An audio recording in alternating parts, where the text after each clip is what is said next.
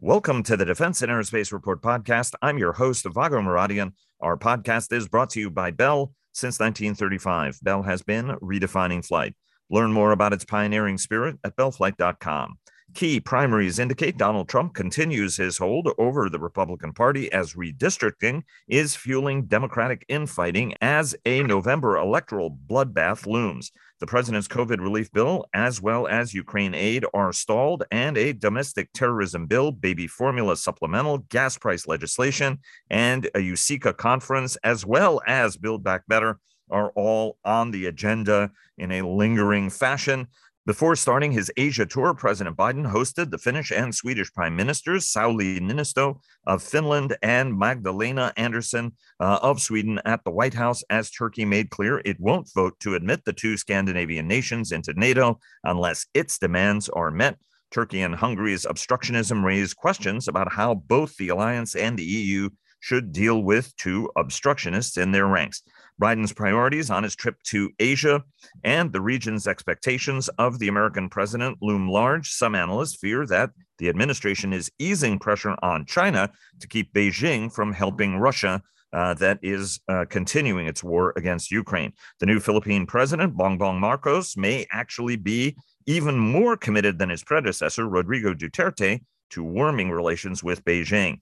And as America and its allies continue to grapple with Russia's war on Ukraine and growing tensions with Beijing, President Biden authorized hundreds more troops uh, to combat terrorism in Somalia. And there continues uh, to be a public civil war within the Marine Corps about its future. Joining us today, as they do every week to discuss all this and more, are Dr. Patrick Cronin, the Asia Pacific Security Chair at the Hudson Institute think tank, Michael Herson of American Defense International, one of Washington's top defense and aerospace lobbying firms, Jim Townsend of the Center for a New American uh, Security, fresh back from his stint as a professor at the prestigious Sciences Po uh, in Paris, and former Pentagon Comptroller Dr. Dov Zakheim, who counts the Center for Strategic and International Studies among his many affiliations. And before we get started, our global coverage is sponsored by Leonardo DRS. Fortress Information Security sponsors our weekly cyber report, and Northrop Grumman supports our cyber coverage overall. And General Atomics Aeronautical Systems sponsors our coverage of strategy. And check out our Cavas Ships podcast, hosted by our contributing editor, Chris Cavas, and our producer, Chris Cervello, who clear the fog on naval and maritime issues each week. And also tune in to the downlink with our contributing editor, Laura Winter, who takes a thoughtful weekly look at all things space. Everybody, thanks very much uh, for uh, joining us. Obviously, a very, very busy week. We have a lot to dig through. Michael, uh, welcome back. Uh, and uh, a very, very full uh, agenda on the Hill. There's a lot going on. Uh, not many legislative days uh, left before everybody is going to actually part for what is going to be a bloodbath of an election season, at least for Democrats, uh, is the expectation. Uh, you know, walk us through the legislation, where we are, and how this all affects uh, defense. You're correct. There was a lot going on in this week, and so I'll start with what actually you know did get done. Uh, you know, as you know, the House had passed the uh, Ukraine emergency uh, supplemental last week uh, package of about $40 billion, but the Senate was unable to pass it last week because Senator Paul held it up, arguing that the package was raising questions of constitutionality uh, and affordability. And he was demanding that the Senate amend the bill uh, to designate a special federal watchdog to oversee how the money was spent.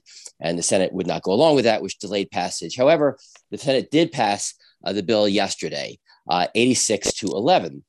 The concerning thing about the 11 who voted against, they were all Republicans. And um, there were members of Armed Services Appropriations and the Senate Foreign Relations Committee uh, in that 11 who did vote against. And it's starting this slow trickle, which we'll talk about later, of you know, Republican concern about, about spending. Uh, now, USICA continues to move forward. There's been some positive um, moves on that front. Uh, the goal is to have all the open legislative items uh, completed and closed out by the end of this month uh, and a finished conference uh, by June 21st. So if hopefully they can keep that pace, I think it's pretty ambitious, but hopefully they can get there. And then uh, COVID aid uh, continues to plague both the House and the Senate. Uh, the Senate rejected a bill yesterday about $48 billion to provide additional aid to restaurants, gyms, and other small businesses. Uh, and Pelosi now is has um, wants to help Biden, you know, with his COVID aid package as far as you know medicines, therapeutics, which was dwindled from 22 billion down to 10 billion. Now uh, the speaker wants to do 22 and a half billion again. However, there really is no must pass vehicle to attach it to. I don't see that bill uh, actually going anywhere before the elections because there's no way that bill gets out of the Senate unless they amend it to include uh, stopping implementation of uh, Title 42. Um, and there's no way uh, with that in it that it would pass the House. The progressives have come out very strong, uh, saying that they will vote against it, and so has the Congressional Hispanic Caucus. So, and lastly, you know, you mentioned Build Back Better and reconciliation. Um, you know, that still amazes me that they continue to have these conversations. Schumer uh, met again with Manchin this month, but you know that that bill seems to be focused on um, you know dealing with inflation. And I don't see how they would get everybody on board with something that um, would appease not just Manchin, but Sinema as well as the progressives. And as long as that continues to hang out there, that does affect the ability to uh, end up with, with a budget agreement as to what we're going to spend uh, the next year. Now, you mentioned too uh, a possible electoral bloodbath uh, heading uh, the Democrats' way in November, and it's it's really true. I mean, the most recent polling, you know, despite the fact that there was all this temporary uproar over Roe versus Wade, you know, it shows that um, you know, the um, in the battleground districts, which doesn't really matter, the generic Republican is beating a generic Democrat 47 to 39. And that's really significant because Democrats generally have a three or four point built in advantage in the generic ballot. So an eight point deficit like that really indicates a wave for Republicans. And as a result, you know, the Democrats who were scrambling this week to pass a series of, of messaging bills. I mean, the first one dealing with gas prices, the House passed uh, what they're calling the oil price gouging bill. Um, every Republican voted against it. Uh, then the uh, Democrats also passed the Domestic Terrorism Prevention Act uh, in response to the Buffalo shootings. Uh, that bill, every Republican voted against except for Adam Kinzinger. Uh, the Republicans were opposed to it, you know, saying that efforts to crack down on domestic terrorists could be misused to initiate investigations into conservatives who practice free speech. and the House Republicans argue that it gives the, the DOJ uh, too much power. And lastly, we've seen a lot of talk about a baby formula and the baby formula crisis. So the House did pass a $28 million emergency funding bill. Um, now, again, the Republicans opposed that as well, uh, saying it offered a blank check to the FDA without securing immediate boost in formula supply. But I think what's significant there is that the president invoked the Defense Production Act to help address uh, the baby formula shortage. Um, and he also authorized the use of military uh, commercial aircraft to transport uh, overseas infant formula into the United States if we can find some overseas. So, uh, you know, I, but I and, I and we have and we found uh, some, I think, in Switzerland. Uh, the search is on. The Abbott factory that was at the heart of this crisis three months ago is getting ready to reopen uh, and is going to start production as well, right? I mean, so I mean, I'm I'm not minimizing it as somebody um, who had kids know how important this is. I'm not minimizing it, but it is a difficult challenge and shows what happens when you have a highly consi- you know, it was optimally designed, but the system doesn't have a lot of elasticity in it when something does go wrong is what it illustrates a little bit like we've seen on personal protective equipment or or now we're finding uh, with javelin missiles as well right we have too many problems and when something goes wrong we actually can't surge production of things because we don't have that extra capacity. Exactly, and and all these measures, even if they did become law, would take a long time until it really addressed uh, the problem in, in the near term. Um, but to get back to your earlier point, um, you know, what does this really mean for defense spending? And I think that um, right now, I mean, every Democrat I talk to um, will, you know, admit that the, the House is going to flip to the Republicans. This is a question of how how much. I mean, I, I think I mentioned before I had dinner with a very senior Democrat on the Armed Services Committee who asked me how many seats I thought would flip. I said about 30. Uh, the Democrat told me I was wrong. It'd be much more than that. so, um, well, so and what so what does that mean for defense committees, right? I mean, the way that these districts have been drawn, right? I mean, you and I were going back and forth last night. Six districts in uh, New York, for example, where Democrats are going to duke it out with with one another. Uh, right? Talk to us a little bit about what this means for the complexion of the defense committees uh, and and leadership more broadly, and and where the House and Senate both end up going on defense matters. Well, I mean, what it means for the complexion of defense committees really depends on what the ratios are. Because right now uh, they're pretty even. I mean, the Democrats really have one more seat than the Republicans in armed services. That probably will change uh, where the Republicans will have, you know, maybe three or four uh, more seats. And we'll see lots of new members on the Republican side as well, because I anticipate some of the Republicans jumping off armed services to get on appropriations or, and some other committees. Uh, and then on, on, the Democratic side, we do have three major retirements of subcommittee chairmen, uh, but uh, many of the Democrats on that committee are vulnerable in reelection. So we really could see a, a sea change on that committee is, is really possible. It'd be a shame because there are a lot of really great, very thoughtful uh, Democratic members in that committee. But you know, I think that a lot of people think that because the Republicans were likely to take over Congress, that means defense spending is going to go up, and I'm not so sure that's the case. Uh, and, and the philosophy in the House and the Senate are very different. I mean, the House has a lot of rabble rousers and they have a Freedom Caucus to deal with. And already I'm starting to hear a, a lot of back channel conversations as to how can we actually cut defense spending in the next uh, administration, next Congress, right? Because as we've talked about on previous podcasts, um, you know, the first thing the new Congress is going to have to do when they get back is raise the debt ceiling. And I think a lot of the ultra conservatives are going to want to extract something in exchange for that. And, you know, as right. you remember, we had the Budget Control Act back in 2011 uh, when the, a new class came in, you know, the Tea Party class demanding uh, these kind of cuts uh, in order to raise the debt ceiling. So what will their demands be? But there are already feelers putting being put out as to where can we find cuts in defense, not increases. And that right. is raising alarm bells among defense industry and among pro-defense Republicans on Capitol Hill.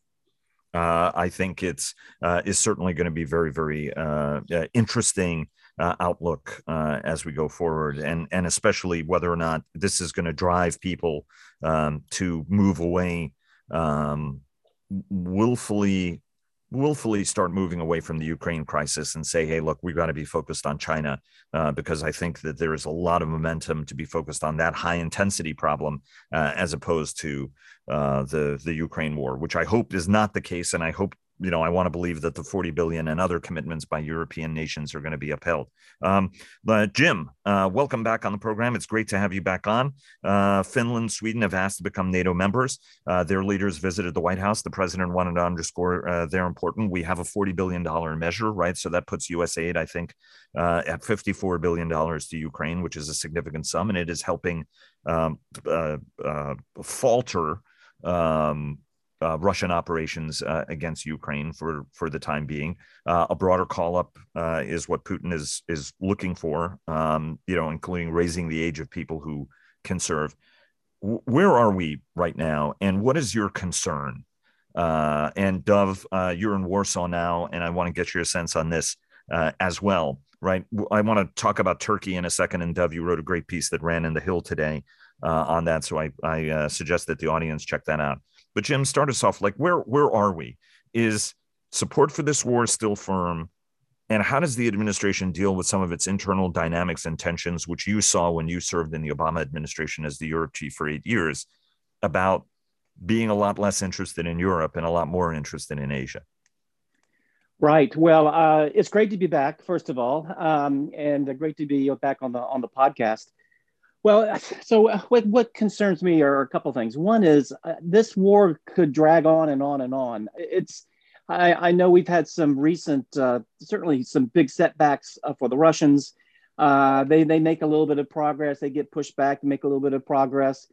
Um, how long Ukraine and the Ukraine uh, army can can hang in there despite the equipment coming in, but but but to avoid being just physically uh, just uh, tired out from the, from all the fighting and all that's going on. This is this is going to be a long war. It's one of attrition, and when you're outnumbered the way the Ukraine is, a war of attrition doesn't uh, doesn't go your way. So I say that because we're not looking at something that's going to be over real quick.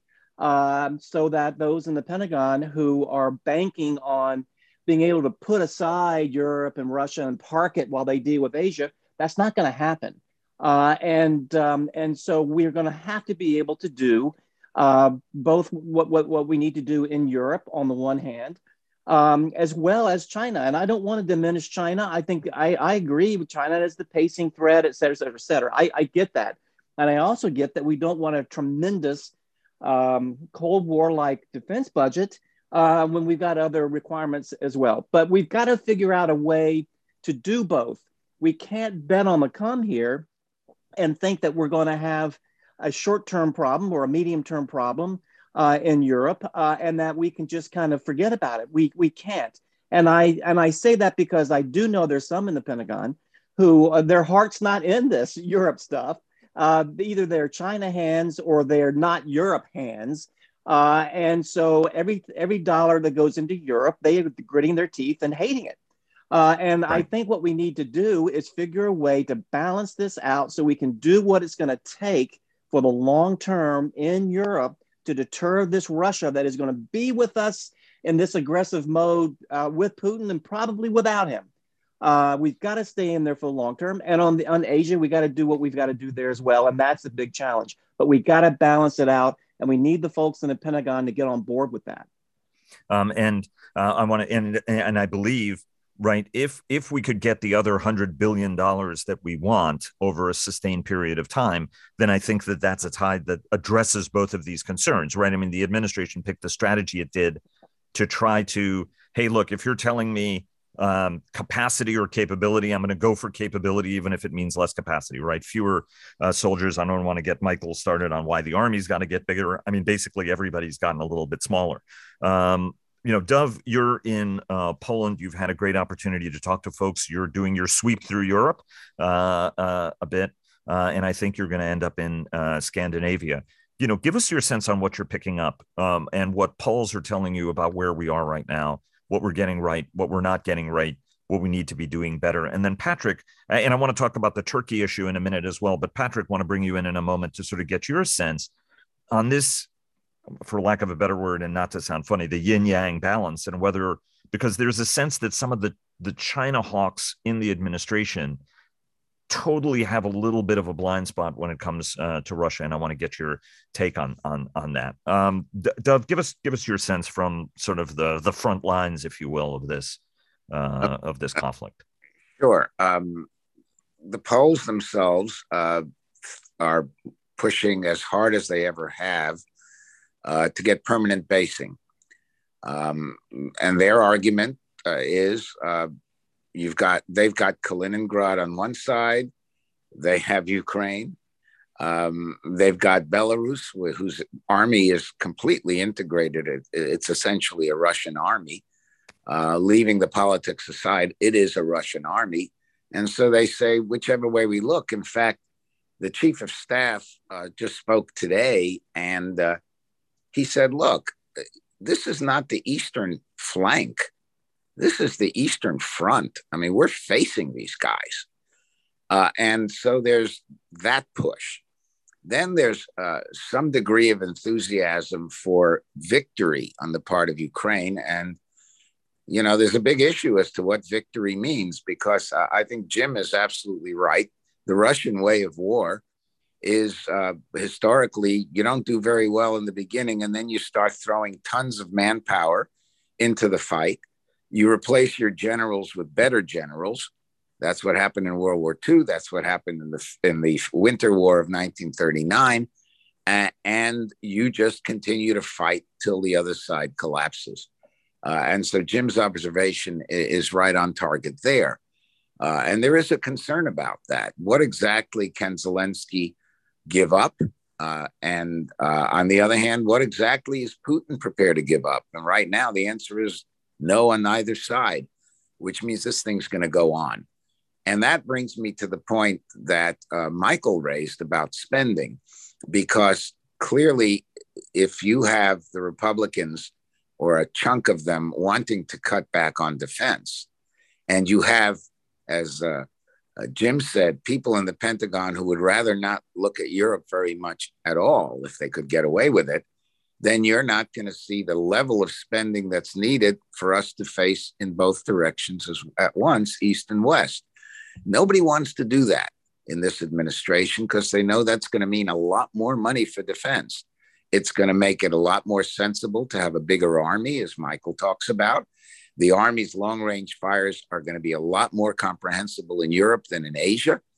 Um, there'll be a, a, new role for the Marine Corps, by the way, uh, not just uh, for the uh, first Marine uh, Expeditionary uh, Division, uh, MEF, actually, the first MEF in Asia, or rather the third MEF, which is General Berger's idea of a different kind of posture, But the first and second MEF will be looking at Europe because now Scandinavia, Finland, Sweden will be part of NATO, and the Baltic Sea will be a, a, a NATO sea, and the Marines will be in a position to do things to uh, keep Kaliningrad in particular under control. Uh, so there are missions in Europe that uh, I think we kind of forgot about over the last 15 or 20 years um, and that'll come that are coming back with a vengeance that will cost more money.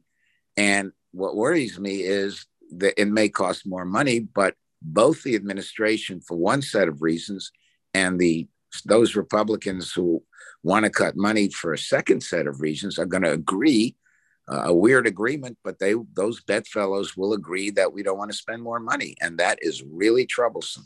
Indeed, it is. And uh, I want to get uh, to uh, the Marine uh, Civil War. You were very thoughtful at uh, CSIS. Great uh, discussion that Mark Cancian hosted.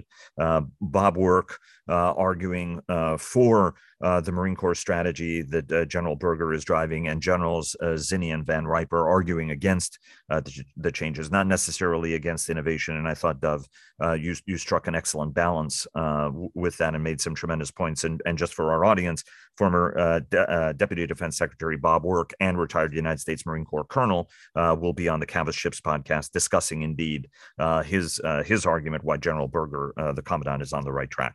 Um, I think everybody recognizes he's on the right track. The question is whether or not he's going about it in the right way to make sure that his um, drive for innovation doesn't end where it is now. But we'll talk about that in a minute. Uh, Patrick, let me bring you in uh, to uh, the discussion. Um, you know, we, you and I have been talking about this issue uh, on on this uh, podcast as well as as privately about this yin and yang and this sense of a binary choice. And we saw that reflected in what General Berger was advocating a couple of years ago, which is, hey, get out of Europe, get out of Norway. We don't need to be doing all of this. It's all about the Pacific. It's all about China. Uh, Bridge Colby uh, was one of those people where during the strategy, anything else, I mean, it was an immediate get out of Syria, get out of Afghanistan, get out of everywhere else. This is all about China. And yet there are some that actually reflect that uh, mindset, even at very, very senior levels, uh, where they're somewhat not as interested. From your standpoint, you talk to administration leaders, both on the China side, but broadly on the security side how are they trying to navigate this yin and yang? Because I think Vladimir Putin is smart enough to recognize these guys are more interested in Asia than they are in me. And again, as Jim said, everything about Russia is about patience, and they really don't care how much damage ultimately they take. They're going to pound Grozny to sand. You know, oh my God, you'll lose people in Syria. Doesn't seem to bother them. Uh, you'll lose a lot of people if you attack Ukraine. They did. You know, there were some demonstrations of moms um, you know, and and Nemtsov was killed, so that was the end of that, right? How, what's this yin and yang in the administration, and is this going to work in Russia's favor ultimately? Well, Russia's use of force has strengthened the transatlantic alliance in a big way, and it's forced the Biden administration to be present in both theaters, both sides of Eurasia, uh, deterring and building. Uh, and I think that's what the president's trying to do as he heads. He's in Korea right now. He'll be in Japan as well. Um, it's a deterrence in Asia while he's deterring and holding his own uh, with allies uh, in Russia's war on Ukraine. Um, and I believe that, um, you know, this is just part of the reality that the administration understands. So people like Jake Sullivan and Kurt Campbell, not to mention the president, fully understand that they have to, to walk and chew gum at the same time. They have to maintain a balance of power both across the Atlantic as well as in the Pacific and Indian Oceans, and that they can't ignore Russia. Um, so while some of the China hawks, as you mentioned, may want to focus on China, understandably, and not just Russia, um, you know, the, the, reality is that the Secretary of Defense, the National Security Advisor, uh, the President of the United States all understand they're dealing with both uh, revisionist major powers, and Russia is the ones that's using force at the moment. So they have uh, had no choice but to deal with them, and they're dealing with it quite well. I, I, really think the president's trip to Asia has been set up quite well because we've seen two and a half months of stymieing Russia's aggression. Uh, we the president just had a very successful, of quiet uh, summit, first ever with ASEAN leaders in the White House. Uh, he now is in Korea. He's just visited a Samsung electronics plant in Pyeongtaek it kind of highlights his economic agenda that he'll be uh, further uh, showcasing in Japan when he launches the Indo Pacific Economic Framework. He meets with Quad leaders there, meets with Prime Minister Kishida. He's got in President Yoon in South Korea a, a tremendous new ally and opportunity to, to show deterrence. And that's important. Why? Because Kim Jong un, even in ravaged, COVID ravaged North Korea, is about to launch an, an ICBM test. Um, his nuclear test that it'll be coming in the future weeks because of all the tunnel activity. It's obvious he will do this. Um, he's not there yet on the nuclear test, but he will have an ICBM test this weekend while the president's uh, in the region. So the United States is deterring war uh, in, you know, Asia. It's uh, holding deterrence and peace in Europe, um, and it's going to be building still this economic agenda together. So we're going to have to do all of these things at the same time. The administration gets that, um, and yes, there's going to be a lot more from China in the, in the future days because of this Asia trip and the focus. Uh, in but China's in a slump, and that's that's an advantage too. Putin's in a slump. Xi Jinping's in a slump as well. I'm going to get to the China trip in a second, but we have to really briefly talk about Turkey. Uh, Jim, uh, start us off. I mean, this is a negotiation uh, you negotiated often uh, with our Turkish uh, allies, uh, and Dov, you wrote a, a, great piece that again appeared in the in the Hill. Jim, start us off. I mean, what's the key? Because on the surface of it, you can understand the Turkish demand, um, you Scandinavian nations are harboring Kurdish terrorists.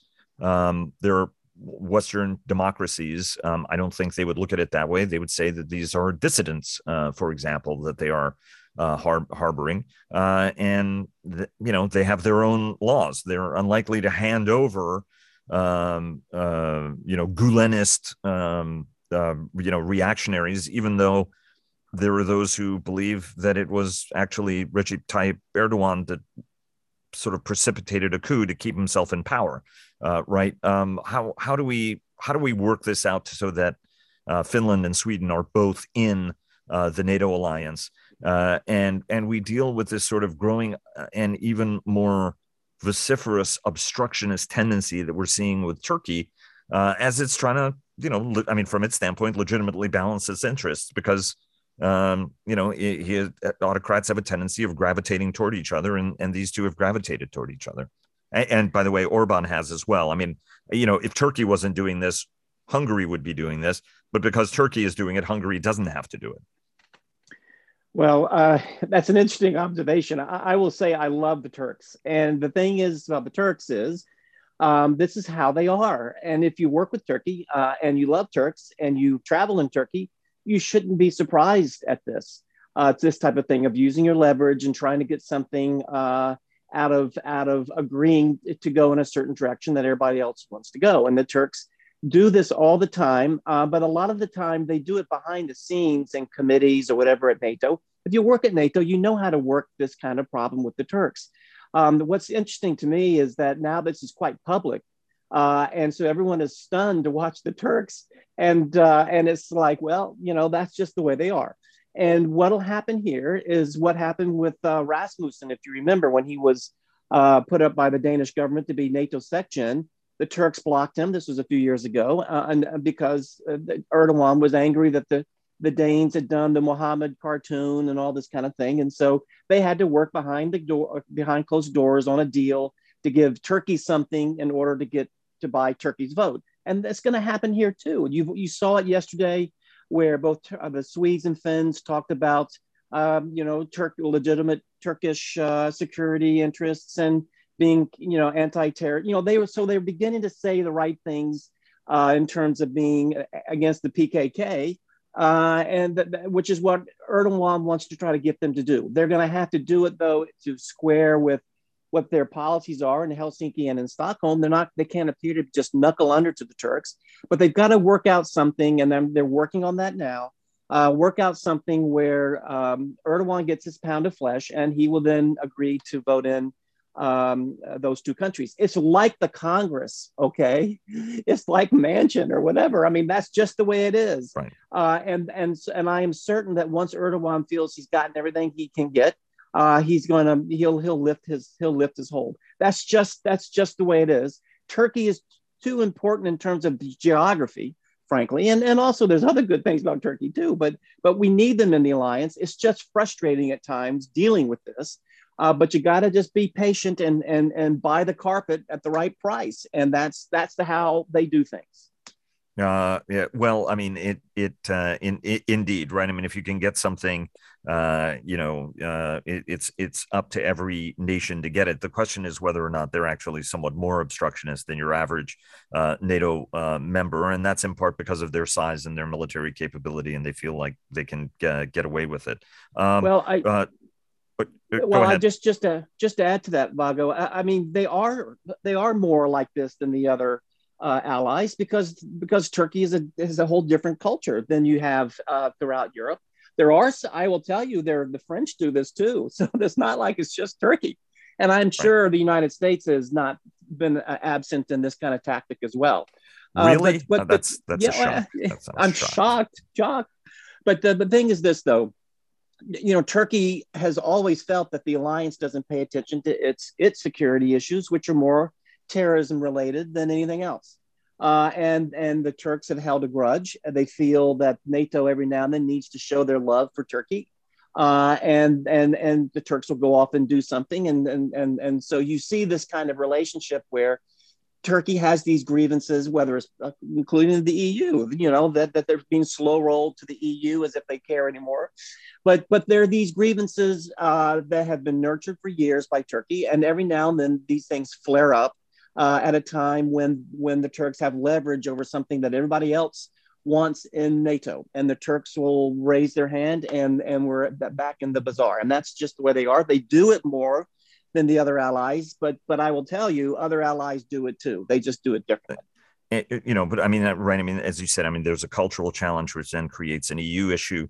Uh, obviously, it's a large Muslim nation, and other EU nations are not. Uh, and uh, indeed, the way that it's treated its minorities, uh, the Kurdish minority, you know, I mean, it's it's it's not like Kurds are doing what they're doing for no good reason. Uh, there is reason uh, and and rationale. Dov, I want to I want to bring you into the conversation, thoughtful piece, uh, and and sort of building on what uh, you know Jim said as well about you know how we how we get to a better place. But I'm also interested in sort of more broadly, how do you deal you know in an alliance that you know two key or or two important members, right? I mean, every member is important.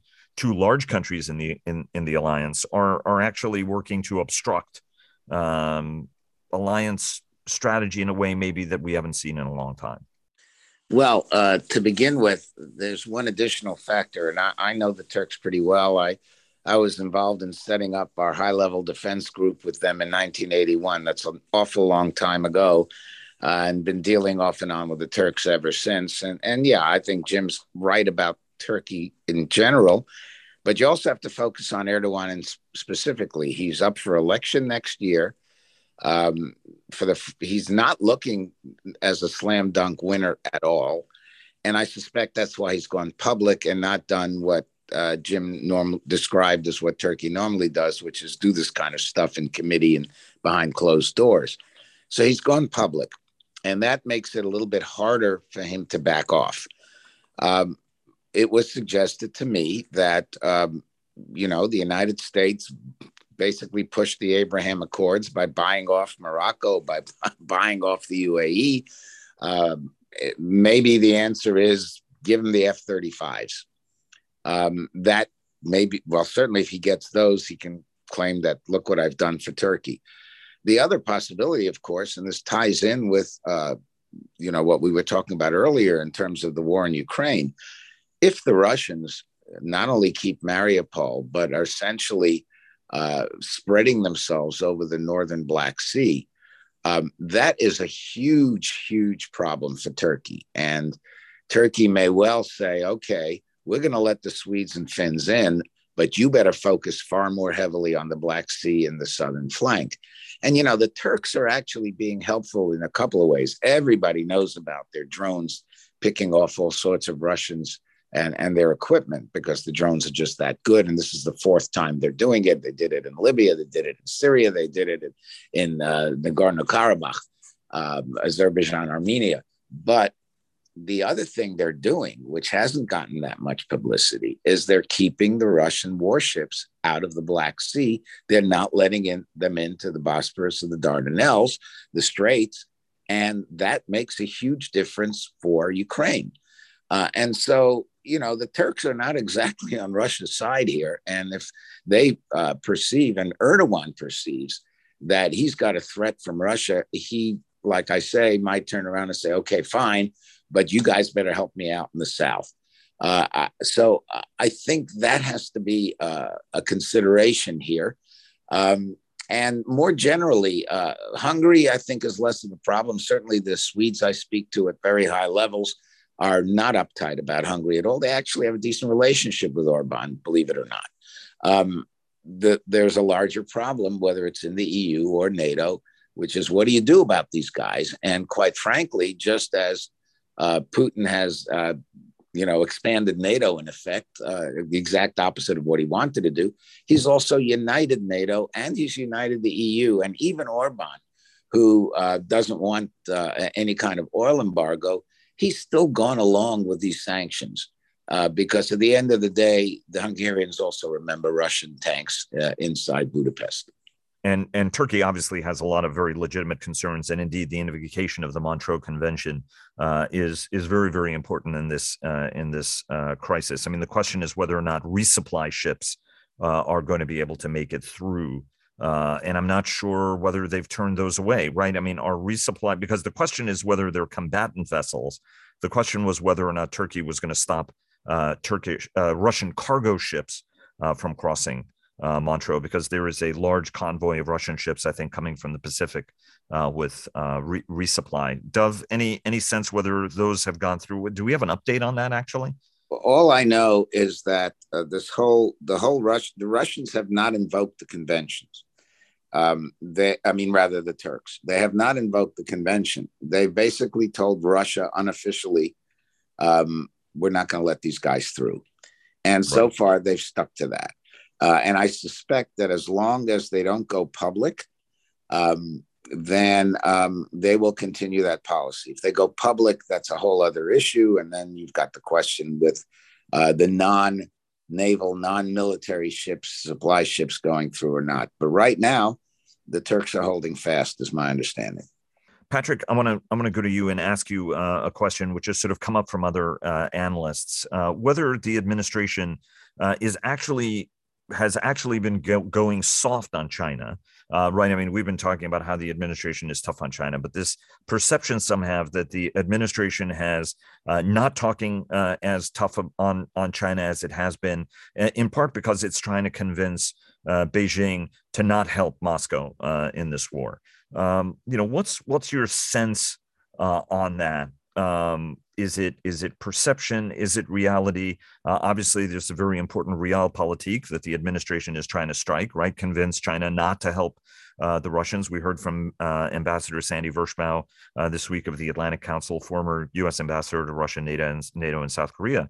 You know, who mentioned that the Chinese are actually self censoring themselves, right? I mean, they are very careful about what they send to Russia because they don't want to run afoul of US export control laws and affect the wider economic relationship. I think that was one of the messages that the president delivered to Xi Jinping uh, directly.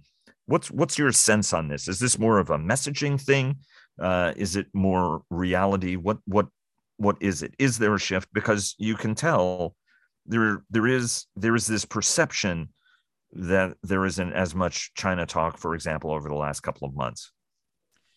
In preparation for the president's visit, um, hosting the Southeast Asian leaders at the White House, having taken the counsel of the Indonesian president, uh, Joko uh, Widodo, um, you know, and having uh, listened to the Singapore prime minister six weeks earlier, the president and the White House are trying to uh, play the game in Asia China and Asia are not focused on Ukraine. Uh, yes, Japan has been a stalwart ally uh, and standing up on Ukraine and talking about indivisible security, but the competition is over hearts and minds in East Asia. You're going to have an uh, Australian Labor government elected uh, most likely tomorrow, first time Labor returns to power after nine years the Southeast Asian countries don't want to get on the wrong side of China, and China's conducting exercises in the South China Sea right now and basically putting out propaganda points that you better, you Asians, better not get on the wrong side of China by signing up too closely with the Americans on their economic plan or aligning against them over Quad countries or South Korea working in more integrated defense fashion. That's where the game is really being played. And so the administration is playing it smart in terms of the messaging in Asia, but I understand how that seems like it's being quiet about the China threat. Remember, um, Li Keqiang right now, the premier, is making this sort of uh, amazing comeback uh, as a, almost a challenge to Xi Jinping. Nobody thinks it's going to be successful, or very few people do, but it, it shows that um, Xi Jinping is in a really bad spot right now. They just had to drop the uh, interest rates uh, today in China unexpectedly because of the economy. Um, the, the COVID lockdown uh, in Shanghai may be showing glimmers of coming to an end uh, next month, but at the same time, they're worried about Beijing. Um, there's tremendous pressure on uh, China right now, and they do not want to lose their influence in Asia. And yet, here Biden is doing uh, this trip with a new ally in South Korea, with a with a reinvigorated Japan, wanting to lead the Quad leaders, um, with this Indo-Pacific economic framework about to take off and show that finally, for the first time since the Americans, both parties walked away from the Trans-Pacific Partnership and multilateral trade, at least they're putting an economic multilateral idea on the table in Asia. So that's where the competition is really happening. I don't want to trivialize, you know, how important the war is uh, in the contest in, in Ukraine. We've been talking about that. I'm just trying to give you a sense of really where Asian minds are and where China is thinking about the messaging war against the United States in Asia. Patrick, I want to take you to the question of uh, the Philippines. Ferdinand Marcos Jr., otherwise known as Bongbong, uh, was is is now uh, the new Philippine uh, president. Um, you know his uh, father was the dictator who was uh, boost driven from power by the people power revolution of Corazon Aquino. Um, he is, you know, Duterte was perceived as being pro China or a little all over the map uh, maybe might be another way of of of, of uh, characterizing it. Uh, I should say Duterte's uh, daughter is uh, the new uh, vice president of the Philippines, which certainly makes it interesting. Um, certainly, a dynastic, two dynastic lines here allying. Um, is Bongbong going to be more pro China? And what does that mean, right? He said the American alliance remains important uh, at the same time has talked even more glowingly about China than probably any prime minister, uh, any uh, Philippine leader we've heard in a while. Well, Marcos is going to be pro Marcos and Marcos family. Uh, and so the question is um, will he be also pro Philippines? Um, will he be good for the Philippines? If he is, playing the balancing game off the big powers can work to the benefit of the Filipinos. Uh, and Marcos has learned a lot by watching Duterte's populist uh, sort of rants um, turn against the United States. But then in the last year of the, of the Duterte administration, um, really coming back and uh, solidifying the U.S. Philippine alliance. I, I, see Marcos as just a continuation. We were just talking about Turkey and talking about the unique aspects of Erdogan. Uh, all of this kind of same arguments can be made about the Philippines. If you watch the Philippines, playing uh, countries off each other is not a surprise. This, they've been doing this a long time what's different about Marcos is that he represents a certain uh, degree of baggage of cronyism and corruption that we were hoping the Philippines were going to be moving away from. But we saw come back with Duterte, although Duterte was fighting corruption in one hand, he was also uh, instituting it. And you see his, his daughter uh, elected separately as the vice president keeps the Duterte sort of line, uh, political line, uh, future open maybe as the successor to uh, to Marcos. So I think there's an opportunity in U.S. Philippine alliance, uh, despite the fact that Marcos will not be uh, our kind of democratically elected president that we would love to work with, um, but he will be uh, doing business, and he'll be doing business with everybody: the Chinese, the United States, anybody who wants to, to deal. Dov, uh, I want to uh, bring it home with you about the Civil War in the Marine Corps. Um, it was uh, a great conversation at CSIS. Um, obviously, uh, the retired general officer class who opposes the commandant is making the case that they're fighting for the, you know, but uh, Bob Work talked about custody of the kids, uh, and General Van Riper made it clear that it's actually about the life of the child that they're uh, debating uh, over. Um, you know, making cases why tubed artillery is important, why tanks are important. You did excellent counterpoints on both of those that artillery is not really that useful in a Pacific uh, scenario. It's very manpower intensive. Uh, and indeed, tanks work for the Army, but may not work as well for the Marine Corps, which is a lighter force. Give us sort of your sense about this debate. Uh, I know that you've been in touch and you confer uh, often with the Commandant. Um, you know, where are we? What's he done right? What's he done wrong? It, it, because the way the opponents of these changes are characterizing it as they're speaking on behalf of people across the Marine Corps And I know that some of the commandant's changes caught some very senior Marines off balance as well. Um, you know, you know, some of them flat out telling me like the first time we saw some of this stuff was when the guidance was published, right? Um, what's what's your sense on where we are, where we're going, and how this resolves itself? Because the commandant has been backing up a little bit uh, in in some of the things that he's been suggesting and saying that there'll be reconsiderations and no, you know, these are experiments. Where where are we? Well, a couple of things. The first is the argument that uh, Jim Webb, the former Secretary of the Navy and uh, Marine and great novelist, uh, made, and I think it was the Washington Post, that somehow this was done by the commandant without the higher ups in DOD knowing about it. That was not a valid argument. Uh, obviously, uh, whatever the commandant would have done required money movements. And uh, as a former comptroller, I can tell you, you got to sign off on those money movements, and you better sign off in a way that your bosses, that is to say, the Secretary of Defense and the Deputy Secretary, are going to be agreeable to it. So they clearly did sign off, and uh, he did not end run the uh, the e-ring of uh, the, the the OSD part of the e-ring. So that's number one, just to clarify. Number two is this is huge that you know the the senior generals, uh, the retired senior generals, uh, obviously are very very upset. By the way, not all of them, but a good number of them. Number one. Number two, they are claiming that up and down the Corps, um, there's the same degree of upset. At the same time, for instance, I was talking recently to uh, an 05, a lieutenant colonel, uh, who frankly is young enough to be my son. Uh, and he said, no, uh, a lot of the younger officers are really glomming on to what the commandant has to say. They're, they're the ones who are going to be the general officers uh, 10 years from now and uh, they kind of like what he's saying. So, you know, the civil war inside the Marines may not be exactly the same civil war that is being reported in the media because you have a generation that seems to think the commandant's on the right track.